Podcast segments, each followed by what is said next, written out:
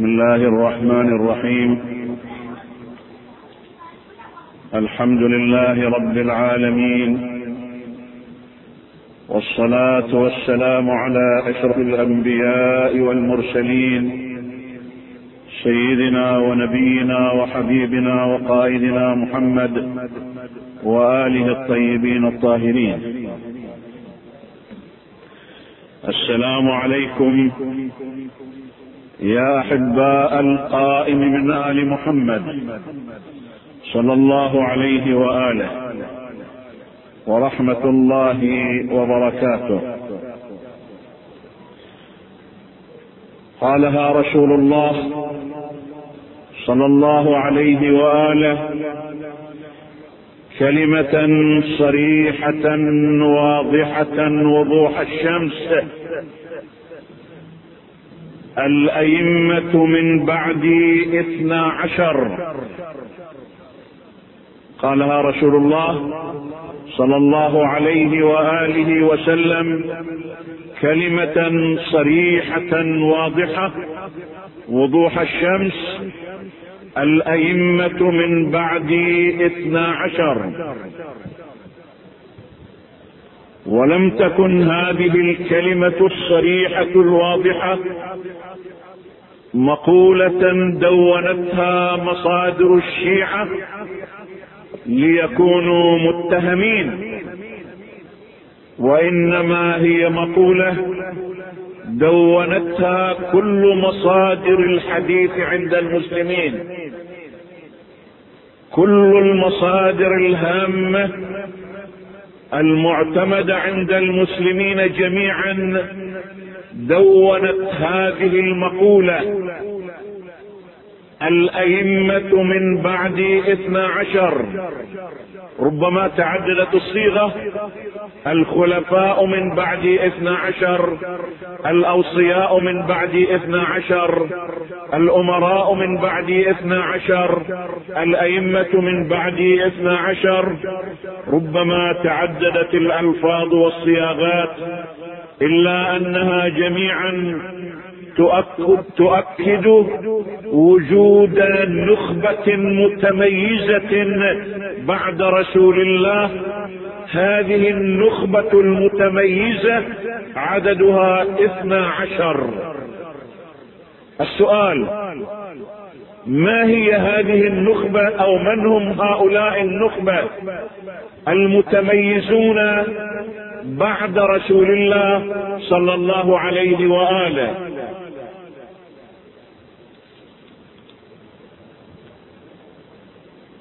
من المؤسف جدا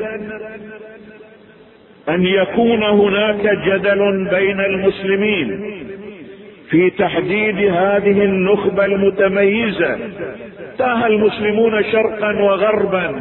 ماذا يعني رسول الله بوجود اثني عشر شخصية متميزة بعده؟ فشرقوا وغربوا وتاهت التفسيرات. وتاهت التأويلات. من المؤسف جدا أن يكون هناك جدل بين المسلمين في تحديد هذه النخبة المتميزة رغم الوضوح وأعتقد أن اهدافا سياسية ومذهبية خلقت هذا الجدل من أجل إرباك الحقيقة. لا أريد هنا ونحن في احتفال لا يسمح لنا بالمعالجة العلمية أن أتناول التفسيرات والتأويلات التي احتشدت في كتب الحديث من أجل الوصول إلى معنى مقبول لهذه النصوص الثابتة التي تحدثت عن هذه المنظومة المتميزة والمتشكلة من العدد 12 حاولت جاهدا أن أفتش في أغلب كتب الحديث السنية. وفعلا حاولت عمليا أن أستطلع آه تفسيرا مقنعا مقبولا لهذا النص. فلم أن أعثر على تفسير مقنع مقبول. قمت بعملية بحث دؤوب في الكثير من مصادر الحديث السنية. بكل شروحاتها لعلي أجد تفسيرا مقنعا مقبولا. فلم أتوفق إلى ذلك. وما عثرت عليه هو مجموعة محاولات مرتبكة ومشوشة وواضحة التكلف. فمن يرغب أن يطلع على هذه المحاولات فليقرأ كتابنا التشيع نشوءه مراحله مقوماته. وكمثال لهذه التفسيرات المرتبكة أضع بين أيديكم هذين النموذجين. كمثال وكنموذج لهذه التفسيرات المرتبكة لهذا الحديث. وطبعا هذا الحديث صحيح لا يشك فيه أحد من رجال الحديث ولا تشكك فيه كتب الأحاديث. اذا المسألة كيف نفهم الحديث وكيف نفسره؟ من اختار هذين النموذجين من النماذج التفسير المرتبكة لهذا الحديث. النموذج الأول محاولة ابن العربي. واسمحوا لي وإن كان هذا احتفال أن نمارس شيء من الدراسة العلمية باللغة المخففة جدا. النموذج الأول محاولة ابن العربي. ابن العربي في شرحه على سنن الترمذي. حاول أن يشرح هذا الحديث. الأئمة من بعد اثنى عشر الخلفاء من بعد اثنى عشر الأمراء من بعد اثنى عشر. فأخذ يعدد قال نبدأ هكذا. يقول فعددنا بعد رسول الله صلى الله عليه وآله اثنى عشر أميرا. فوجدنا أبا بكر وعمر وعثمان وعلي والحسن ومعاوية ويزيد ومعاوية بن يزيد ومروان وعبد الملك بن مروان واستمر استمر يعدد أسماء الأمويين والعباسيين. وبعدين قال اذا يبدو الحديث مو واضح. بعد أن عدد أعدادا كبيرة قال الحديث اذا مو واضح عندنا لأن الرسول يقول اثنى عشر إحنا عددنا ما يقرب الأربعين الخمسين واحد. ففي الأخير قال الحديث لا أعلم له معنى. يعني يسلم بصحة الحديث بس يقول الحديث أنا ما أعرف له معنى. هذه مح... هذا نموذج. النموذج الثاني محاولة جلال الدين السيوطي. محاولة جلال الدين السيوطي. قال السيوطي في تاريخ الخلفاء وهو يشرح هذا الحديث وقد وجد من الاثني عشر والرسول يقول الأئمة اثنى عشر الخلفاء اثنى عشر يقول وقد وجد من الاثني عشر الخلفاء الأربعة الحسن معاوية ابن الزبير وعمر بن عبد العزيز هؤلاء ثمانية. ويحتمل هكذا يقول السيوطي ويحتمل أن يضم إليهم المهتدي من العباسيين لأنه فيهم كعمر بن عبد العزيز في بني أمية وكذلك الطاهر والظاهر لما أوتيه من العدل وبقي الاثنان المنتظران أحدهما المهدي لأنه من آل بيت محمد وبقي واحد ما قدر يوصل إليه. بعد هذا الخط العشوائي ما قدر يوصل إلى تفسير واضح لهذا الحديث. أنا لا أدري لماذا هذا التكلف ولماذا هذا التيهان في تفسير حديث لا يمكن أن نجد له تفسيرا واضحا إلا من خلال مقولة الأئمة الاثني عشر من آل بيت محمد صلى الله عليه وآله. المسألة واضحة جدا. المسألة واضحة جدا. لا يمكن أن نجد تطبيقا مقبولا مقنعا إلا من خلال آه، تفسير الحديث في الأئمة الاثني عشر من أهل البيت عليهم السلام. هذا إذا قلنا أن الحديث بقي هكذا عائما. نحن لا يمكن أن نتعقل أن رسول الله صلى الله عليه وآله يحدث المسلمين جميعا عن وجود اثني عشر إمام بعده ويحث الأمة على التمسك بهم ويقول أن بقاء الدين وعز الدين بوجود هؤلاء الاثني عشر ثم يترك هذا العنوان عائما ضبابيا غائما لا لا يبينه للمسلمين. هذا أمر لا يمكن أن نتعقله أن نتعقله أو نقبله. لكن لو سلمنا أن هذا الحديث بقي على ضبابيته وبقي على غموضه فإننا لا نجد له تفسيرا واضحا إلا في الأئمة الاثني عشر من أهل البيت. أما وقد وردت الأحاديث الصريحة الواضحة في تحديد ذلك وفي تطبيقه على الأئمة. أذكر لكم هذا الحديث وقد رواه بعض مصادر كتب الحديث السنية. فالحمويني الشافعي في فرائض الصمتين يقول قال رسول الله صلى الله عليه وآله إن خلفائي وأوصيائي وحجج الله على الخلق بعدي اثنا عشر أولهم أخي وآخرهم ولدي. قيل يا رسول الله ومن أخوك؟ قال علي بن أبي طالب. قال قالوا قيل فمن ولدك؟ قال المهدي الذي يملأها قسطا وعدلا كما ملئت ظلما وجورا. اذا نحن أمام سلسلة طاهرة مباركة مشكلة من اثني عشر حلقة. الحلقة الأخيرة من هذه السلسلة المباركة هي الطاهرة والإمام المهدي من آل محمد صلى الله عليه وآله. متى بدأت إمامته عليه السلام؟ متى بدأت إمامة الإمام المهدي عليه السلام؟ بدأت إمامته بعد وفاة أبيه الإمام الحسن العسكري عليه السلام في الثامن من شهر ربيع الأول سنة 260 للهجرة. أي في مثل هذا اليوم. يعني بدأت إمامة الإمام المنتظر في مثل هذا اليوم حيث مات أبوه الإمام الحسن العسكري. ومن الضروري أيها الأحبة ومن الضروري أن نعطي لهذا اليوم. ومن الضروري أن نعطي لهذا اليوم اهتماما يتناسب مع قيمته الكبيرة جدا.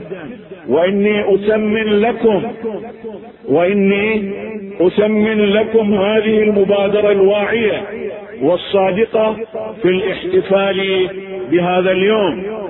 في حياة الإمام المهدي ثلاث محطات مهمة جدا. في حياة الإمام المهدي ثلاث محطات مهمة جدا. محطة الولادة يوم ولد قائم آل محمد صلى الله عليه وآله.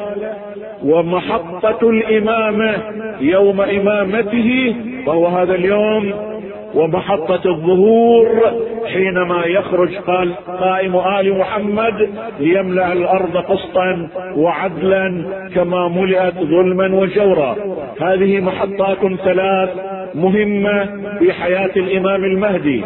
أما المحطة الأخيرة وهي محطة الظهور ومحطة القيام فهي محطة في المستقبل. نحن ننتظرها بكل عشق ونحن ننتظرها بكل شوق.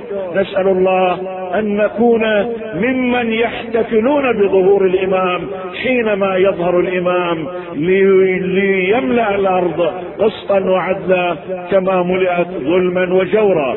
اذا يوم الظهور ويوم القيام محطة تأتي في المستقبل. نحن ننتظرها. نحن نترقبها. نحن نتعشقها بقلوبنا بأرواحنا بكل فكرنا بكل وجودنا. أما المحطة الأولى فهي محطة الولادة وقد اعتدنا دائما اعتاد الشيعة أن يحتفلوا بولادة الإمام المهدي عجل الله تعالى فرجه وأرواحنا فداه اعتدنا أن نحتفل سنويا بولادة هذا الإمام العظيم. أما يوم إمامته فلم نعتد أن نحتفل بها وهو يوم جدير بالاهتمام إذا كان الاهتمام بيوم الولادة مسألة مهمة جديرة بالاهتمام فإن يوم الامامه أهم من يوم الولادة. فلماذا لا نحتفل بيوم إمامته؟ وهو يوم الإمامة الخاتمة. إذا كان رسول الله صلى الله عليه وآله يمثل النبوة الخاتمة فإمامة الإمام القائم تمثل الامامه الخاتمة. هناك النبوة الخاتمة وهنا الإمامة الخاتمة. فلماذا لا نحتفل بيوم الإمامة الخاتمة؟ وهو يوم عظيم. يجب أن يعيش في عمق وجداننا وفي عمق مشاعرنا. وقد اعتدنا أن نحتفل بيوم الولادة. كما هي عادتنا في الاحتفال بولادة النبي صلى الله عليه وآله. وولادة الأئمة الأطهار. إن يوم ولادته ارواحنا فداه يحمل قيمة كبيرة جدا. فهو يوم جدير أن نحتفل به إلا أن يوم إمامته عليه السلام يحمل من القيمة ما هو أكبر. فلماذا لا نحتفل بيوم إمامته؟ إذا كان يوم الغدير هو يوم التأسيس لخط الإمامة. إذا كان يوم الغدير هو يوم التأسيس لخط الامامه فإن يوم الامامه في حياة الإمام المنتظر هو يوم الإمامة الخاتمة. فيجب أن يكون لهذا اليوم خصوصيته في حياتنا ويجب أن يكون لهذا اليوم أهميته في توجهاتنا. إننا في حاجة أيها المؤمنون. إننا في حاجة أن نعطي للإمام المنتظر حضوره في كل واقعنا. القيمة لا أن نحتفل بيوم الولادة. القيمة لا أن نحتفل بيوم الامامة القيمة أن نجعل الإمام المنتظر حاضرا في كل واقعنا.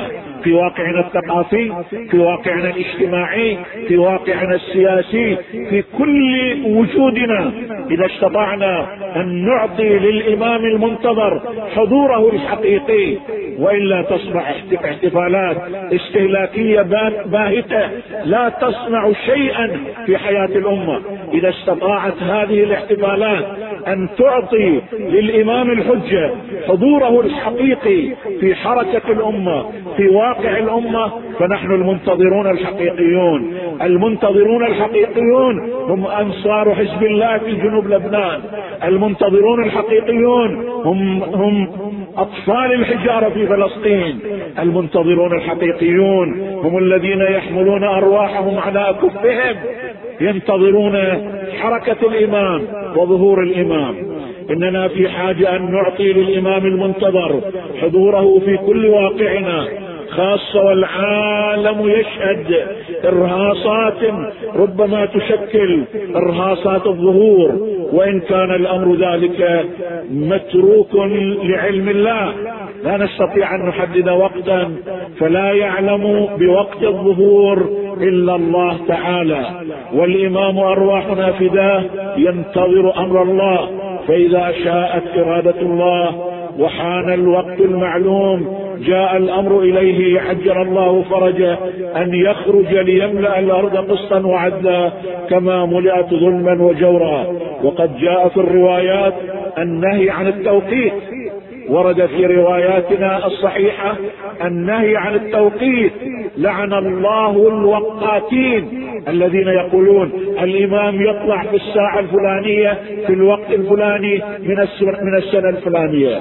هل تعلمون أن الإمام الحجة نفسه لا يعلم بوقت خروجه. يأتيه النداء من الله يأتيه الأمر من الله فيخرج ليملأ الأرض قسطا وعدلا. فلذلك لا يمكن أن نضع توقيتا.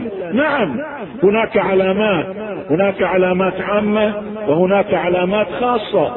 أما العلامات العامة فهي علامات لا تشكل دلالة على قرب الظهور. أما العلامات الخاصة فهي التي تشكل العلامة على قرب ظهوره.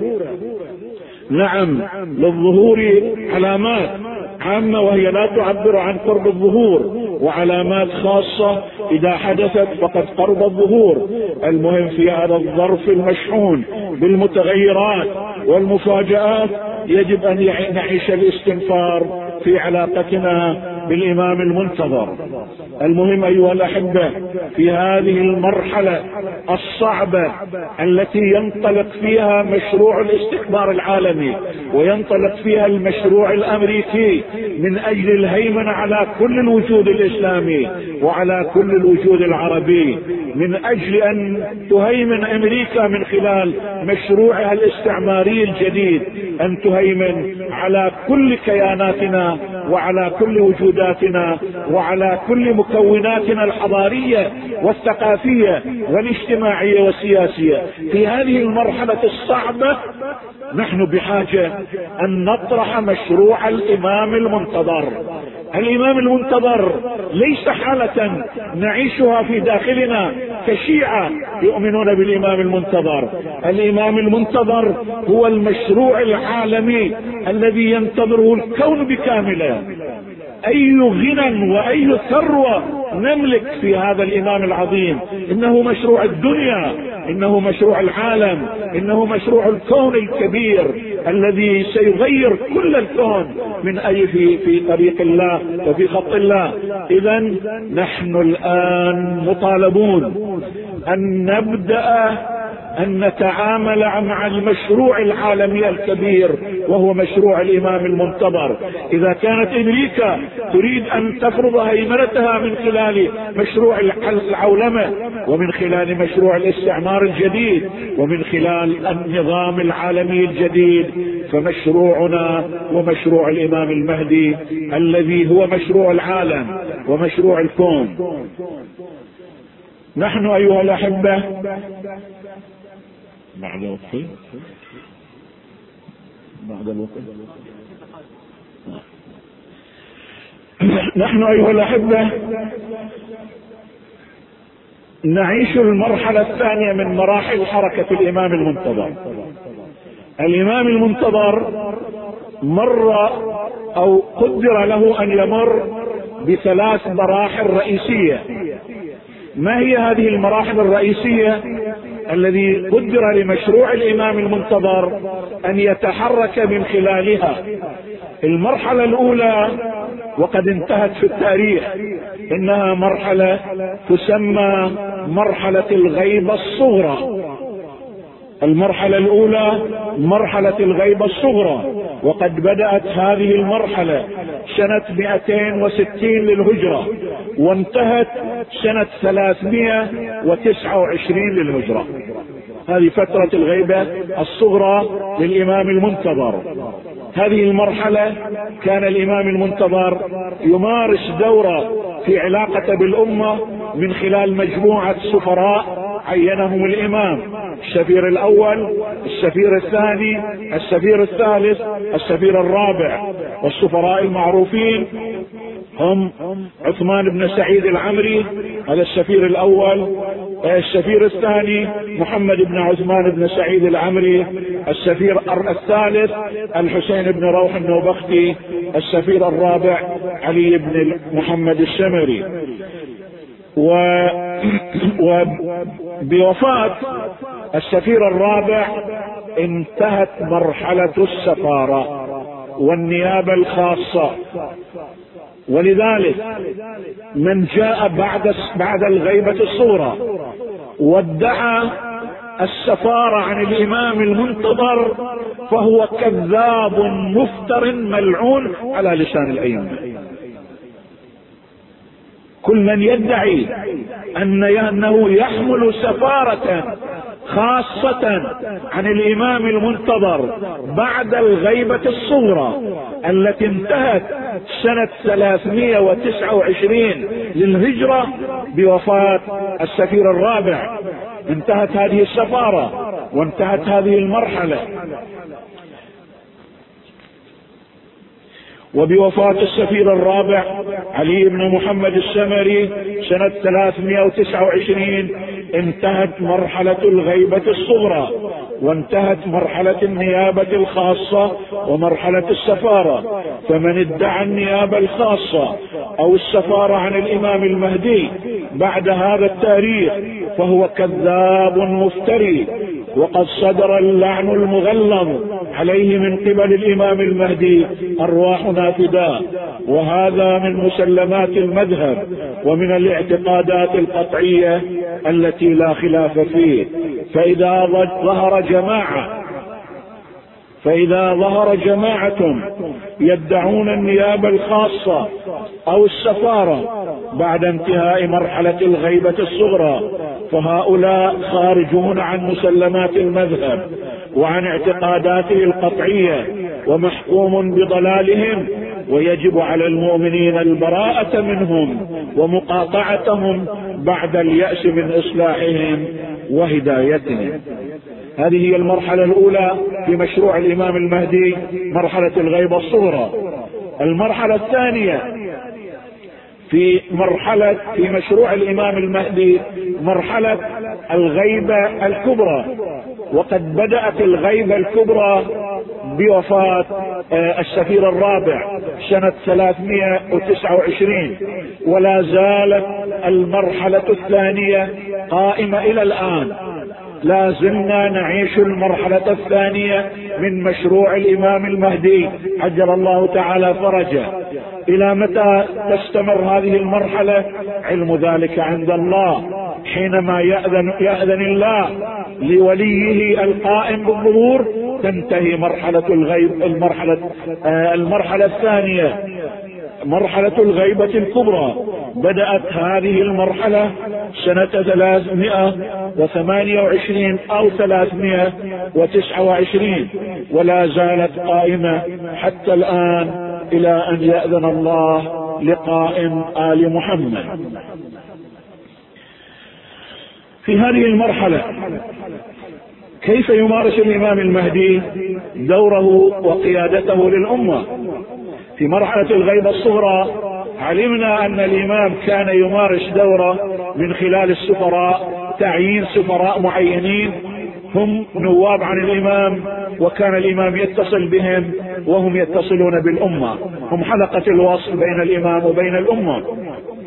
أما وقد غاب الإمام غيبته الكبرى واختفى اختفاء كاملا بحيث لم يعين نوابا خاصين ولم يعين سفراء فكيف آه، يدير قيادة الأمة أو الإشراف على وضع الأمة في هذه المرحلة التي نسميها مرحلة الغيبة الكبرى؟ الإمام يمارس دوره أو مشروعه في هذه المرحلة من خلال النيابة العامة وليس من خلال النيابة الخاصة. ما معنى النيابة العامة؟ الإمام عين نوابا عامين وهم الفقهاء. عين نوابا عامين هم الفقهاء. لم يعين شخصا بعينه وإنما طرح عنوانا عاما ووضع مواصفات معينة فمن توفرت فيه هذه المواصفات فهو بالنواب الإمام النواب العامين في مرحلة الغيبة ويجب على الأمة في هذه المرحلة أن ترتبط بالإمام الحجة من خلال الارتباط بنوابه وهم القيادة الفقهائية. إذا نحن الآن في مرحلة قيادة الفقهاء. المرحلة التي نعيشها هي مرحلة قيادة الفقهاء والإمام الحجة هو الذي حدد للأمة هذه القيادة ضمن مواصفات معينة وضمن مؤهلات معينة وضمن شروط معينة. فمتى توافرت هذه المواصفات؟ ومتى توافرت هذه الشروط؟ ومتى توافرت هذه المؤهلات؟ فقد وجدت القيادة النائبة المتمثلة في قيادة الفقهاء ووجب على الأمة أن تلتزم بهذه القيادة وأن ترتبط بهذه القيادة وأن أي قيادة لا يمكن أن تشكل قيادة تمارس دورها في مشروع الإمام المهدي إلا القيادة الفقهائية ضمن المواصفات وضمن الشروط. اذا في هذه المرحلة الأمة مطالبة أن ترتبط بالمشروع الإمام المنتظر من خلال القيادة الفقهائية. وتبقى المرحلة الثالثة في مشروع الإمام وهي المرحلة التي ننتظرها وهي مرحلة الظهور. ومرحل قيام الإمام. كيف يظهر؟ كيف يقوم؟ ما هي مواصفات مشروعة في مرحلة الظهور؟ كيف سيواجه القوى المهيمنة في العالم؟ الإمام سيظهر وامريكا يمكن مهيمنة على العالم. آه القوى الاستكبارية مهيمنة على العالم. قوى القوى السياسية المناهضة للإسلام. مهيمنة على العالم. كيف سينتصر الإمام على هذه القوى؟ وكيف سيواجه هذه الكيانات السياسية؟ وكيف سيواجه الترسانة العسكرية في في هذه المرحلة الخطيرة؟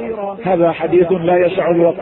أن نتناول الآن إنما نريد أن نقول أن المرحلة الأخيرة هي المرحلة التي نستشرفها هي المرحلة التي ننتظرها هي المرحلة التي نترقبها مسؤوليتنا أن نعد أنفسنا لهذه المرحلة أن نعد أنفسنا فكريا وثقافيا لمرحلة الظهور أن نعد أنفسنا روحيا واخلاقيا لمرحلة الظهور أن نعد أنفسنا عمليا على مستوى التقوى على مستوى الورع على على مستوى الالتزام.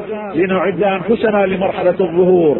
أن نعد أنفسنا رساليا جهاديا لنكون بمستوى الاستعداد لمرحلة الظهور. أن نعد أنفسنا سياسيا اجتماعيا. هذه إعدادات. لابد أن نمارسها الآن. وهي العمق الأساس في التعاطي مع مشروع الإمام. ليس المهم أن نحتفل وليس المهم ان أن نثير الدنيا ضجيجا. المهم كيف نمارس مشروع الإعداد لنكون المؤهلين لظهور الإمام ولحركة الإمام. إذا مارسنا دورنا الحقيقي كأفراد كجماعات كمؤسسات ككيانات كأنظمة كأحزاب.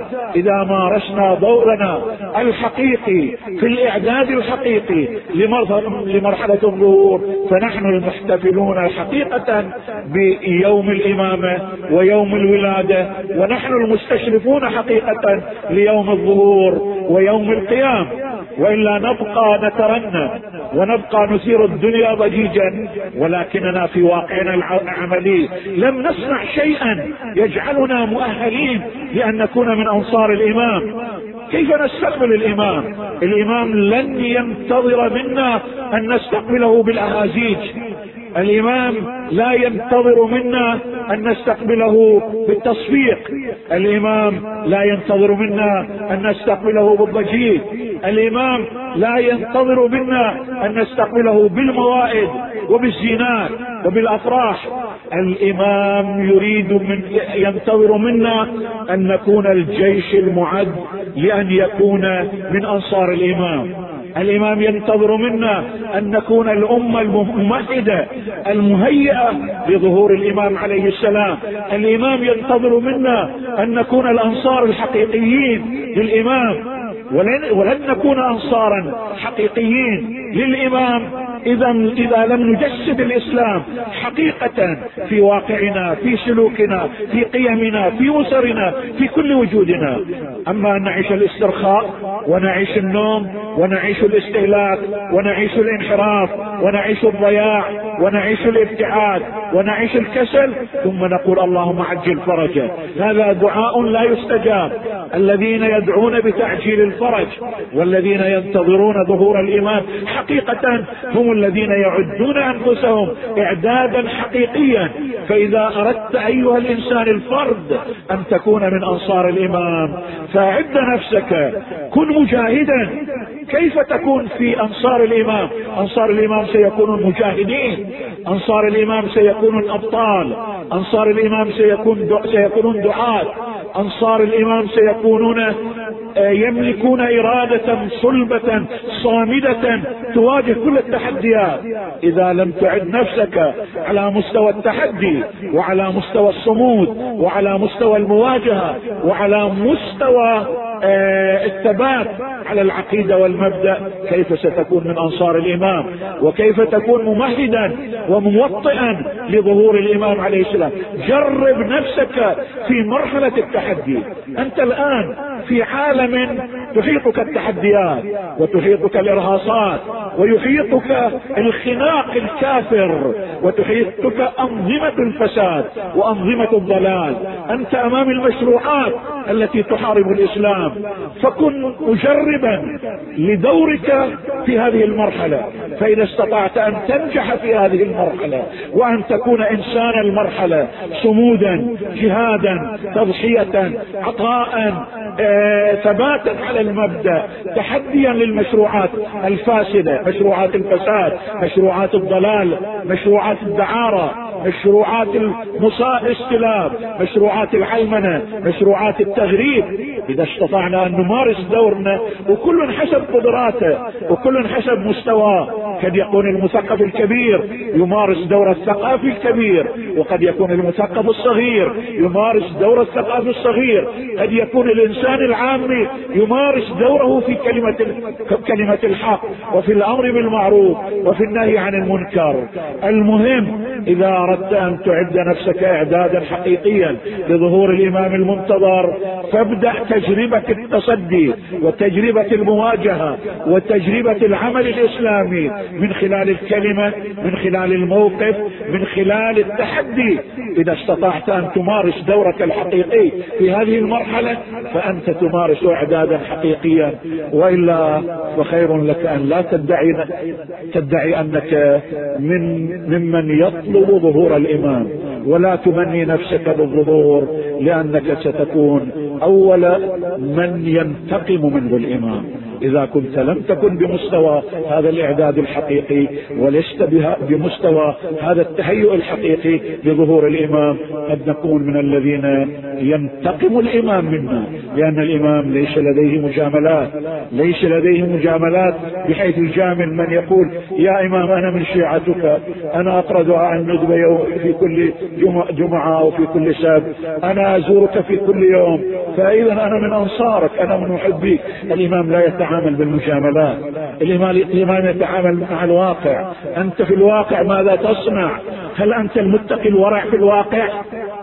إذا كنت متقيا ورعا إذا كنت تحمل قيم إذا كنت مجاهدا إذا كنت صامدا إذا كنت ثابتا فأنت من أنصار الامام نسأل الله أن يجعل هذه الاحتفالات المنطلق الحقيقي لإعداد الأمة. ونحن ندعو في هذه المرحلة إلى استغفار كامل بحيث نستغفر حضور الامام والحديث عن الامام والارتباط بالامام صياغة شبابنا في خط الامام صياغة بناتنا في خط الإمام صياغة أطفالنا في خط الإمام صياغة أسرنا في خط الإمام صياغة كل حركتنا في خط الإمام لأنه مشروع العصر ومشروع الدنيا ومشروع الحياة في آخر اشواطها والحمد لله رب العالمين.